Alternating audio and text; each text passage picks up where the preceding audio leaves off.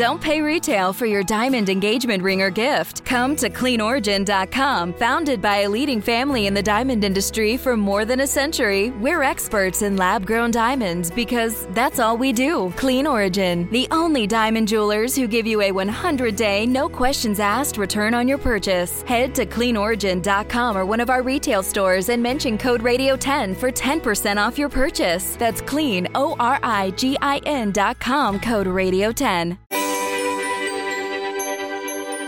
As weather geeks, we know that the earth is changing and climate is changing.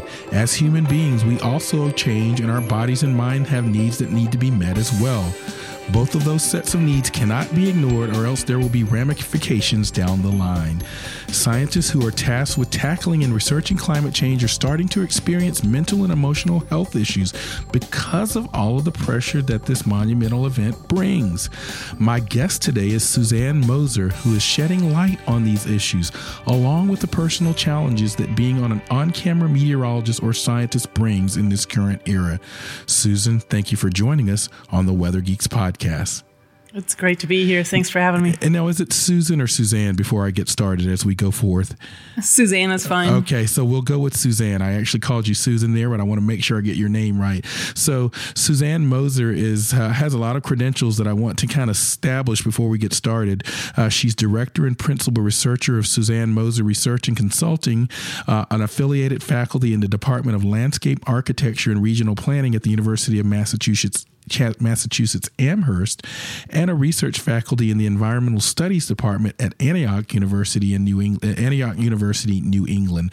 So she's clearly a leading expert on climate change adaptation, science policy interactions, decision support, and communication for social change. So uh, I'm, I'm very happy to talk to you today about this topic, weathering the storm, because it's something that I see emerging quite a bit uh, in in the field that I operate in. I'm, I'm Dr. Marshall Shepherd Shepherd from the University of Georgia. And let's get started. But before we do that, you're a human geographer, and I, I actually am a tenured faculty member in the uh, Department of Geography at the University of Georgia, though I'm a meteorologist by degree. Many people that are listening to the Weather Geeks podcast may not know what a human geographer is. So, can you talk about what a human geographer is and how you became one? yeah, it's really interesting.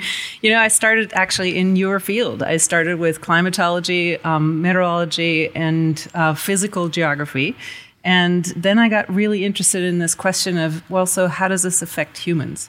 And lo and behold, geography is actually one of the key disciplines that we have that looks specifically at the interaction between humans and their environment, um, and with particular emphasis of doing so um, with looking at the spatial relationships. How do we connect with each other? How do, does information flow? How do people and goods and processes flow over over t- uh, space? And so, you know, it was just simply an interesting thing. I, I studied the impact of uh, storms on Massachusetts for my master's degree.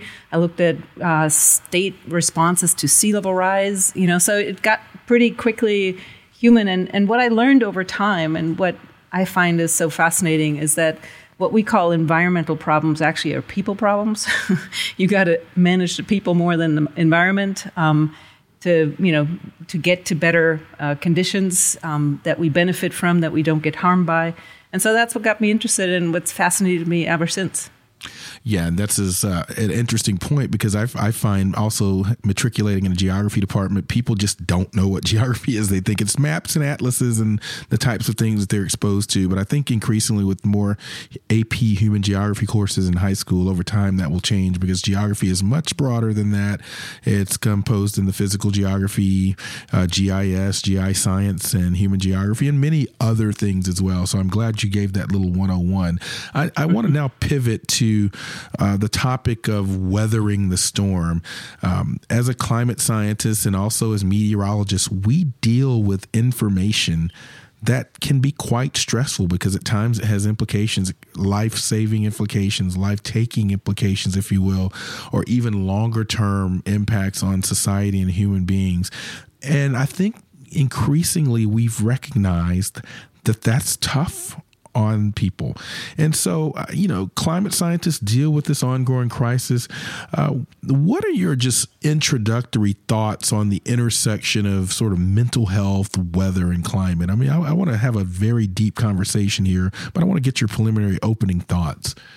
Yeah, it's a it's a great question. I'm really glad that you actually are making that a topic of you know one of these podcasts. It's it's um, emerging wherever I go. People are saying, "Oh my God, I'm so depressed. I'm you know really um, worried. I have anxieties. I'm grieving over what we're losing with climate change. But of course, more meteorologists deal with these extreme events very often, right? It's not just all sunshine or a little bit of rain. It's oftentimes hurricanes or coastal storms or you know wildfire weather or whatever the case may be. And what's interesting is that it's both a challenging issue for the people who are providing these forecasts and it's a challenging issue for the people who receive it. And let me talk about both for a moment. For the people who receive it, of course, it is, you know, what will happen to my home? Is my business going to be disrupted? Um, is the community prepared and can it deal with it? Can we recover quickly? I mean, most people, well, I wouldn't say most people who go through a disaster experience what we call PTSD, post traumatic stress disorder, but many people actually do. And that is a set of emotional responses of overwhelm and grief and you can't sleep and you're just you know hopeless after an event. Um, have anxieties every time another storm comes. You're like you know on edge. Those kinds of things is is what people experience who have gone through one of these events now for meteorologists interestingly enough they have to deliver that news so they're the messengers of bad news bad things coming and very often they live in the very same cities, very same towns where those things are going to be experienced. So while they're on air giving you the latest, their family might be at risk. Their family might be impacted.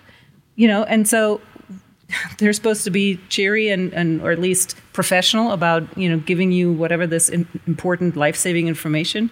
And at the same times, they may have to cope with and put aside on a shelf their own worries about what's happening to their own loved ones. So it's the combination of the two, and one that is happening increasingly more often as climate change fuels many of these extreme events and makes them worse. You know, I want to sort of follow up on that because I remember a couple of years ago, Hurricane uh, I believe it was, I, I, can't remember the hurricane uh, now, but uh, there was a hurricane approaching Key West. And I, I, had a classmate of mine from Florida State University, Department of Meteorology. He's in the National Weather Service there. And as everyone was evacuating, they had to stay. They they they were they were there to Key West, sort of right as the storm was approaching. I couldn't help but think about them and their families, the things that you very much mentioned. Uh, on a job ad for a meteorology position I saw earlier last year, it talked about the high stress environment, and so I, I appreciate that you point out.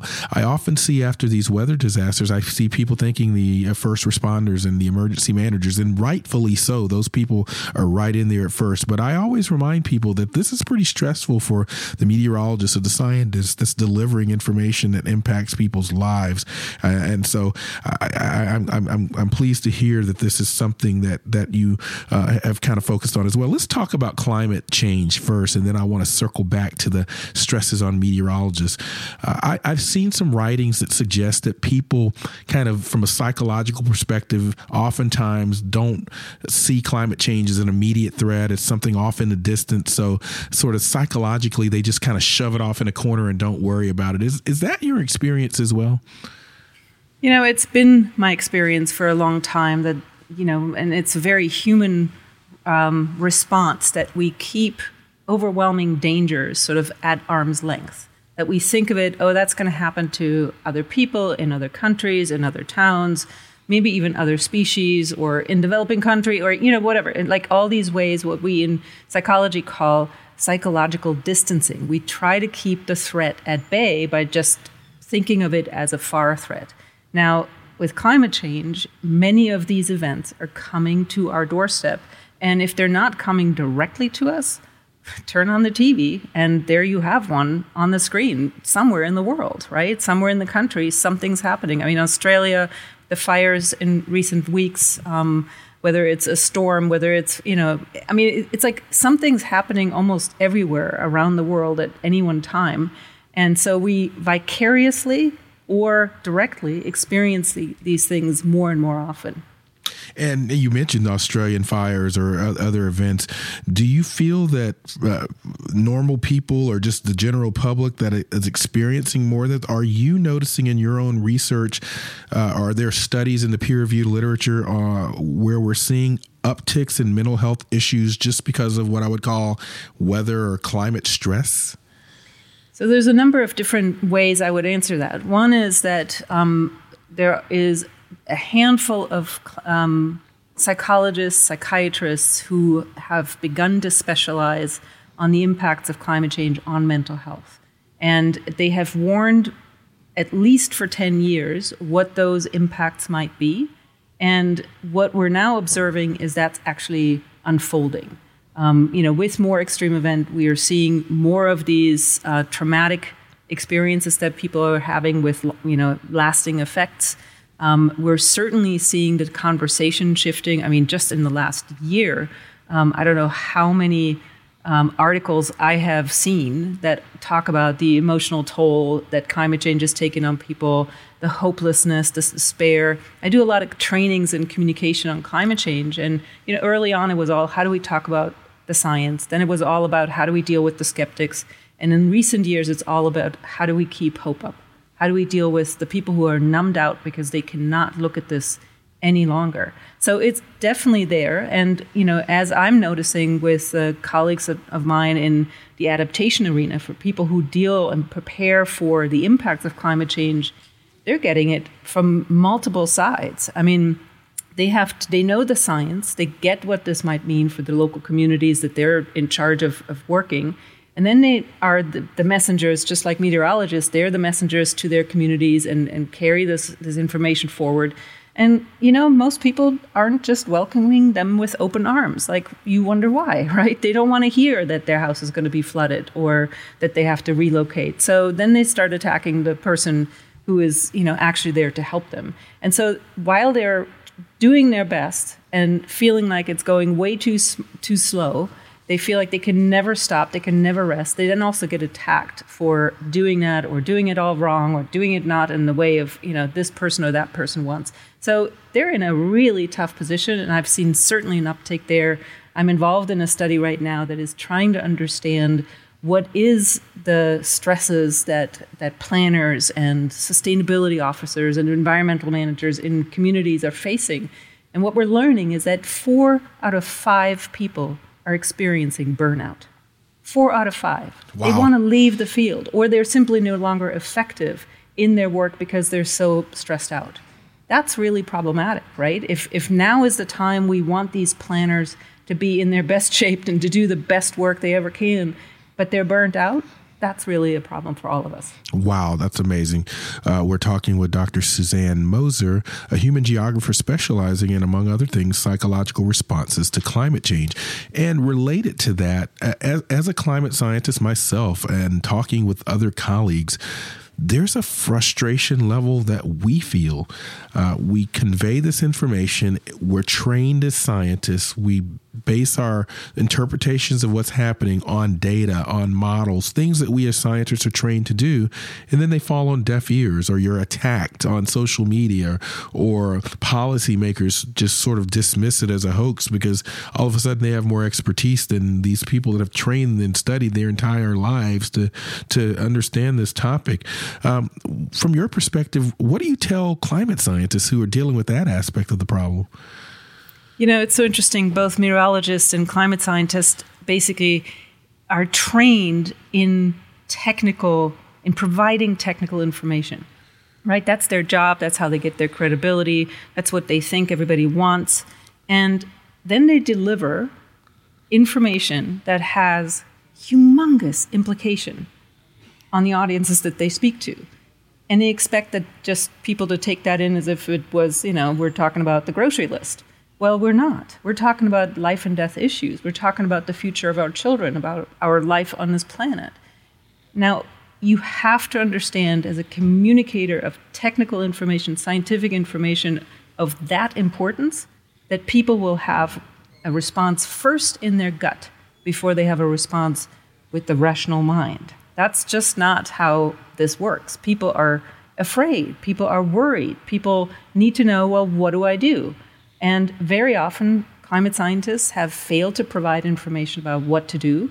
Now, thank goodness, most TV meteorologists I know tell you, you know, listen to your uh, emergency, re- emergency response people, heed their warnings, go do this, go do that. So they, they actually provide solution information. But when it comes to climate change, we often do not have any simple solutions or any easy solutions. And certainly what any individual can do is limited in impact. When we all do it, it's a whole different story. But alone, it feels like this overwhelming issue.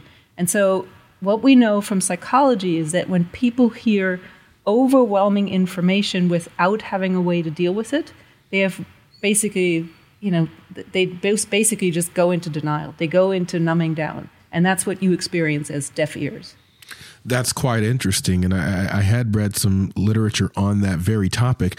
Uh, and I want to now pivot that to the weather part of the discussion because I know there's work. For example, it's always baffled many people how a hurricane, a, a Hurricane Michael from uh, 2018, for example, Cat three, Cat four, Cat five hurricane approaching the Florida Panhandle, or uh, perhaps another storm.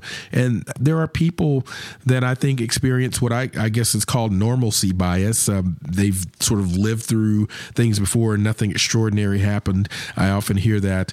Uh, are some of those same types of things that play in terms of how people respond to severe weather warnings or perhaps even a hurricane that's approaching their their house but they just don't want to leave well, I mean, you'd understand why, right? I mean, we have, you know, this is where we live, this is where all our possessions are. I think there's some weird thing about if we were here, we could do something. But of course, you know, when you're facing 200 miles an hour gusts, there's not much you or anybody can do, right? But but that's the this desire in the face of a, a dramatic event like this to have still some form of control. Um, you know, there's images occasionally on the news about um, looting after events, and people don't want that. So there's all kinds of reasons probably that go into why people don't want to do it, and certainly this notion that you know we've gone through the last one and got away okay, so I'm going to stick out, stick it out, and you know, hopefully it's the same. And of course, that has killed many people. Um, that very sentiment, um, but you know, this is. I mean, I understand why people do it, and yet it's probably the most risky choice because in the end, is it losing a life, getting injured, or is it losing a few possessions? And you know, it's it's those are tough choices to make, but I think I would I would know where I would come down. I mean, I'm rather lose my stuff than my life. That's not just the sound of that first sip of Morning Joe. It's the sound of someone shopping for a car on Carvana from the comfort of home. That's a good blend. It's time to take it easy, like answering some easy questions to get pre qualified for a car in minutes. Talk about starting the morning right. Just like customizing your terms so your car fits your budget.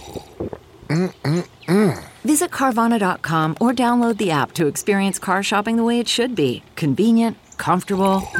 Ah.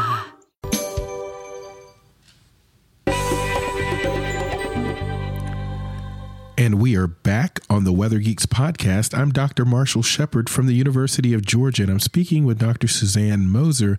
And the goal of her work generally is to help increase resilience, reduce vulnerability, and transform the ways humans interact with the environment and each other to sustain a livable planet and live peacefully and have satisfying lives. So, thank you for joining us on the Weather Geeks podcast. I want to learn more about your Adaptive Mind project. Tell us about that.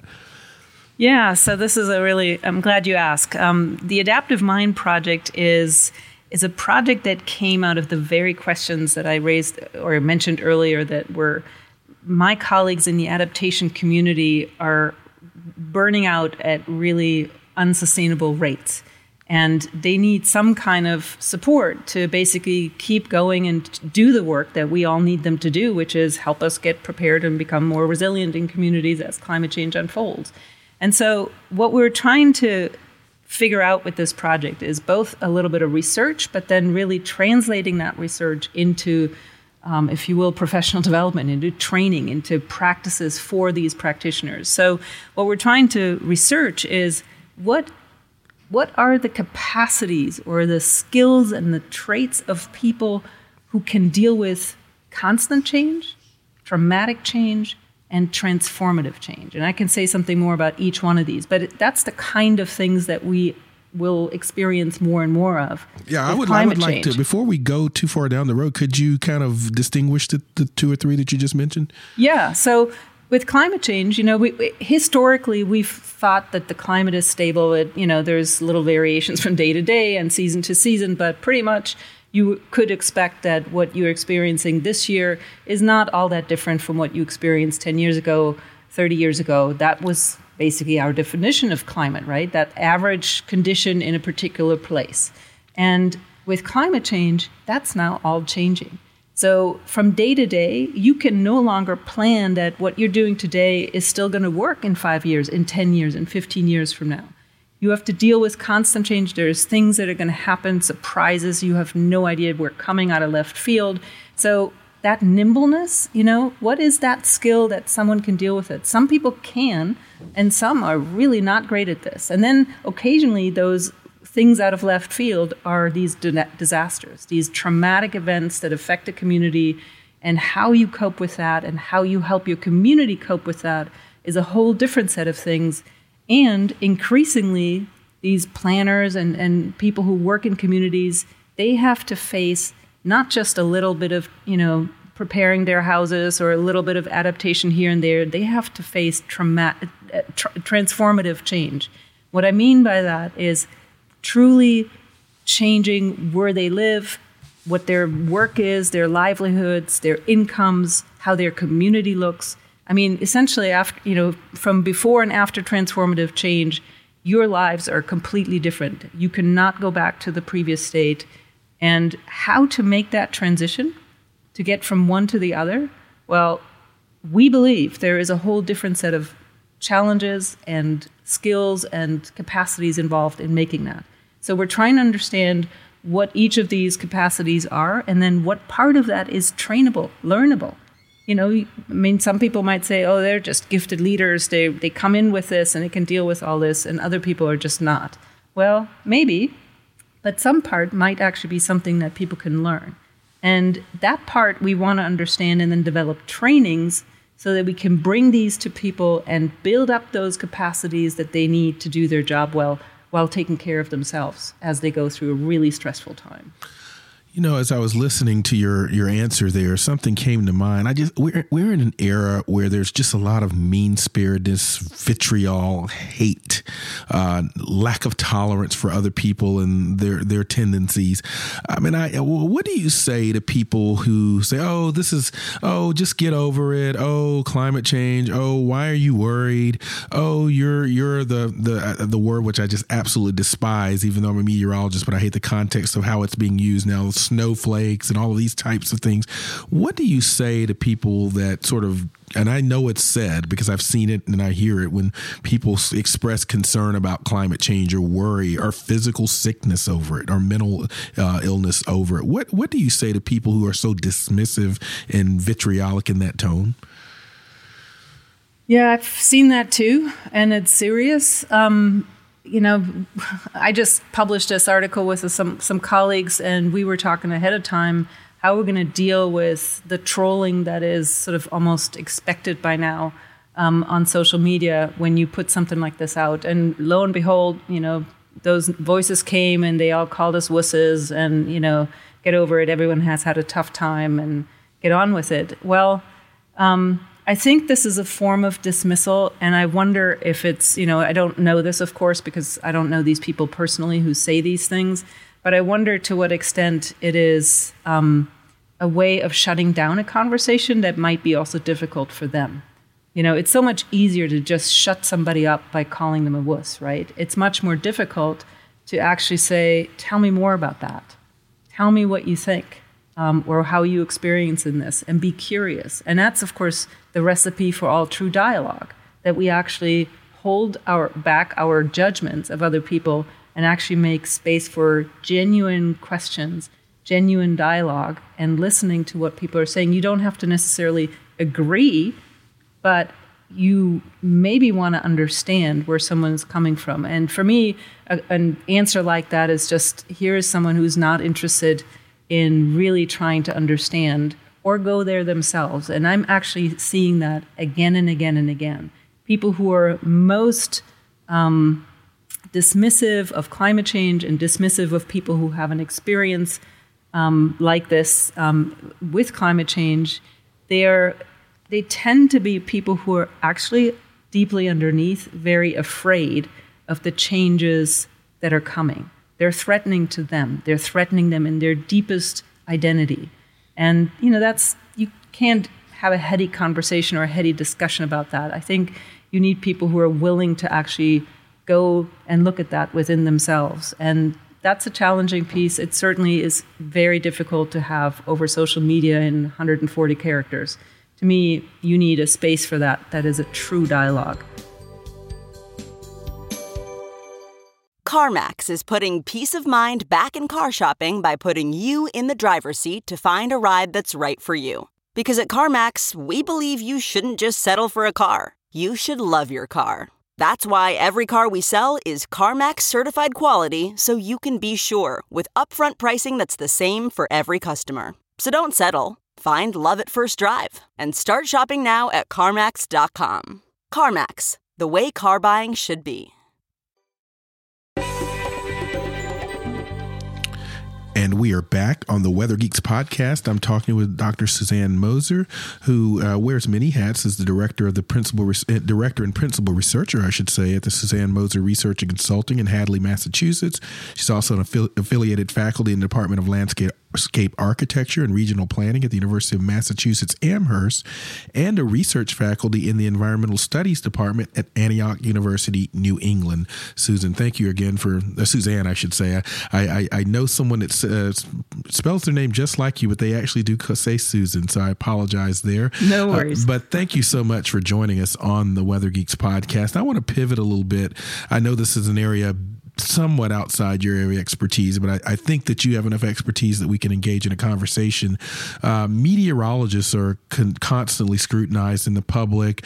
Unfortunately, there have been recent sort of suicides. Uh, a young Texas-based meteorologist uh, uh, committed suicide recently. Uh, there's a lot of vitriol and hate towards uh, social meteorologists, on-camera meteorologists, in terms of their their presentation, how they look, their hairstyles, what they wear, how they're dressed, etc. Uh, and this is actually creating a crisis in some regards for many young meteorologists that go into the field. Uh, this notion of the perspective. Uh, what are your thoughts on sort of the social media scrutiny that TV meteorologists or on-camera meteorologists face?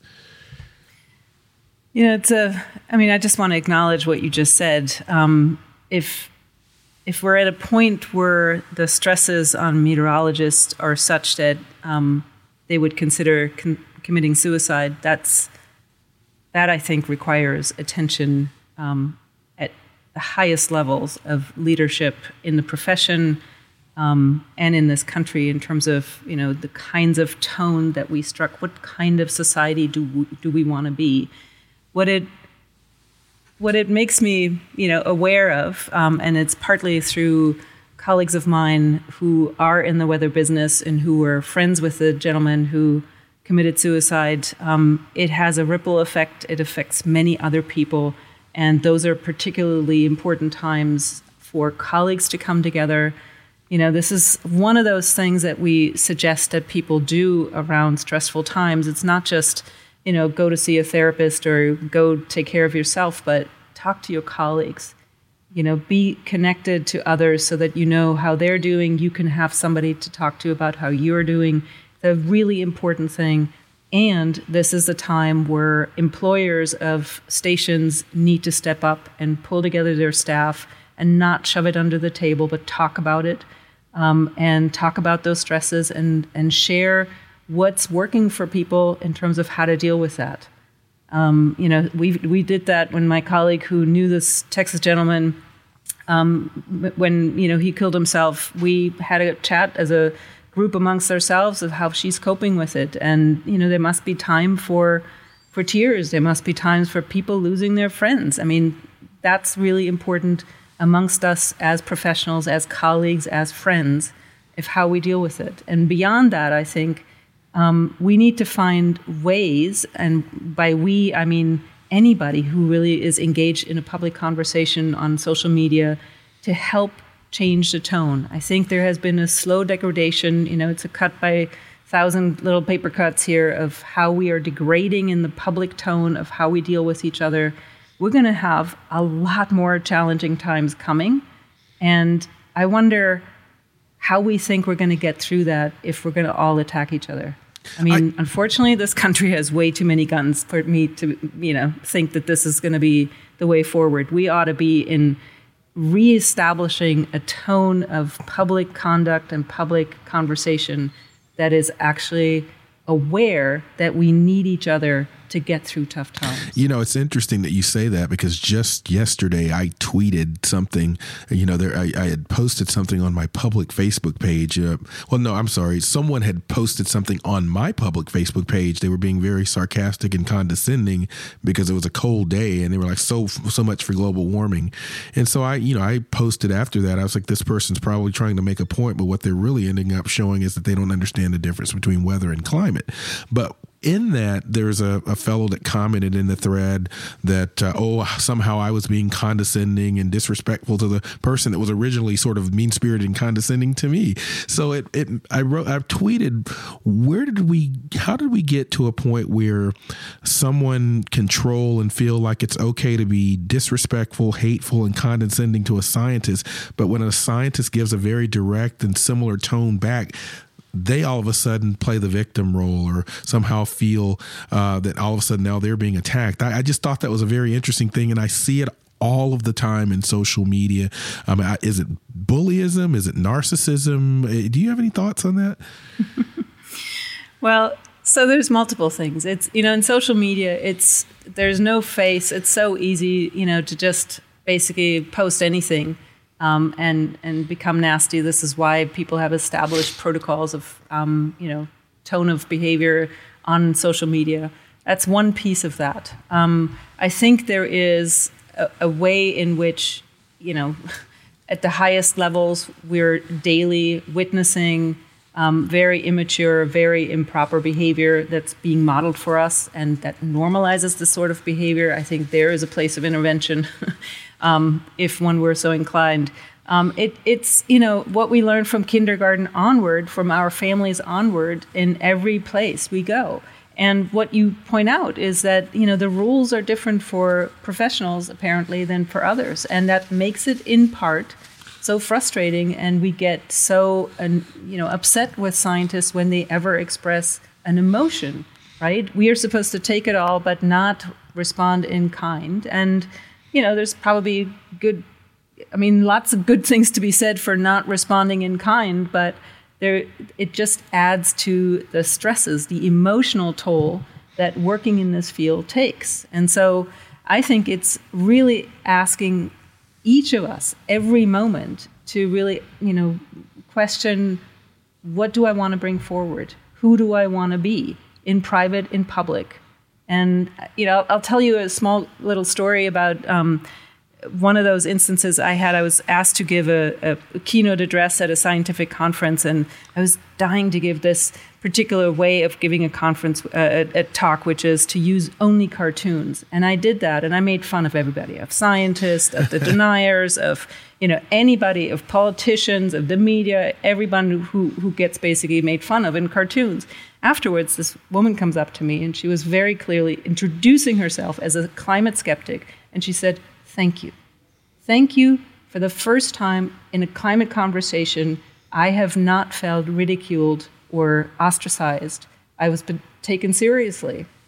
And so, you know, here was a little different tone I struck in giving a very serious conversation or talk about climate change, and yet she came up to me and thanked me. It opened the door, right? We just shifted the tone of the conversation and we were sort of all on the same level and she wasn't different and and we had a conversation following that. It was, you know, clearly I couldn't convince her, but at least we had a human connection. And quite frankly, that's in the end going to be more important to me than having one more person who understands climate change is real. Right, and I, th- I, think you you hit on a key point there in that that answer, which is climate scientists and meteorologists are human beings. I, I think, as you noted, social media and Twitter and those things teams can impersonalize the fact that we are scientists that have emotions, have feelings, have stresses, are dealing with things in our own family lives other than just climate change. And so, uh, I, you know, I think that there are these automated trolls, and I think there are people who have their own sort of self image and, and, sort of uh, insecurity issues that kind of prey upon that. And so, uh, I, I, think that's a whole nother discussion for a future podcast episode on how, how you deal with with trolling, not just climate trolls, but the meteorologists deal with trolls as well.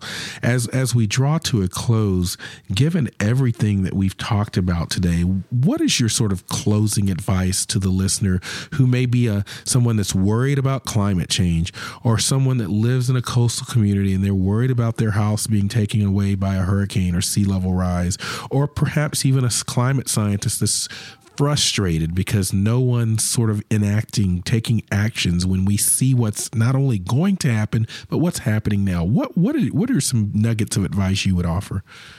Well, the first one actually is the one that comes from you. Uh, what I loved about what you just said is that can we maybe start by recognizing that we are human first and all the other labels, whatever, you know, professions or trolls or whatever you put on us after that is secondary. But the first one is that we're human and that we will respond to this information, to this knowledge that is emerging, to the things we can now observe in our streets um, and in our environment, that we're going to have an emotional response to that. And we need to make space for that. And that making space for it begins for you to recognize this is not a bad, you know, a bad thing you're feeling about this is, this is a normal response. It's actually a healthy response to a really big risk. And what do you know about what helps you deal with stressful things like this? Is it, you know, you need to take a social media break? Is it you need to go for a walk? Is it you need to spend time with friends? What is it that makes you feel good? How do you take care? Do you need to go work out? Right? It's every one of us has different ways of dealing with it. Beyond that, it's talk to someone. Do not think you're the only one you're you know the only person who experiences this. Is the one thing i find is i talk to so many people and they all have that experience. It's really fascinating how widespread that is and we all think we're alone. We don't talk about our emotions. So talk to someone about that someone you trust who will not make fun of you and just say will you listen to me for a while? And be just surprised what kind of conversation could unfold from that and then from there, it's like, how do you deal with this at work? You know, bosses, make space, have lunches with your colleagues, take breaks, um, give people time off when they actually need it.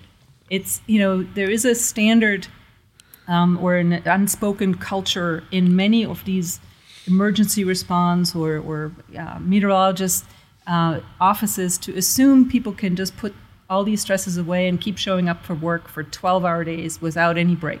Well, that is what will cause that burnout. So you have to take this seriously and give make a structure, create a culture where it's okay for people to take care of themselves so they can come back, show up, and do their best work. And then beyond that, it is really at the highest levels where we need to, you know, professionals in the psychological arena need to create um, an understanding of what people in this area need, um, we need them to be trained and under, and really understand what it is they need to offer. It's not you know your typical little problem that you can deal with because it happens to everyone. It happens to the entire globe. So there is this is not this is not your average depression here or anxiety. This is a very different beast. So we need to deal with you know those helpers, if you will, and as a culture, I think we need to really think about how do we interact with each other and support each other to get through it. And that is where we're going to have to end it. And by the way, before I get out of here, I want to give a shout out to the American Meteorological Society and its centennial meeting in Boston early in January. There were healthy doses of sessions and discussion at that major meeting about mental health issues as it relates to weather and climate. So, big shout out to AMS and those who organized those sessions uh, around those. I know Becky DePodwin and others in AccuWeather have been very involved in that, as, as are others. So, uh, but before we get out of here, it is now time for our Geek of the Week. We like to highlight a scientist superstar, a great geologist, or a weatherini at the end of every podcast. This episode's Geek of the Week is 17 year old Arian, nicknamed the Weather Whiz Kid. Arian loves everything with a bang, like lightning, thunder, and hailstones and hailstorms. His parents gifted Arian with a personal weather station when he was only 10 years old. I can so relate to that. And he has been observing and recording the weather for nearly half of his life. Arian, keep that spark alive. And if you know someone that should be a deserving candidate for Geek of the Week, please check out our social media pages on Twitter and Facebook. Susanne, thank you so much for joining us on the Weather Geeks podcast. Thanks for having me. I'm Dr. Marshall Shepherd from the University of Georgia, and we'll see you next time.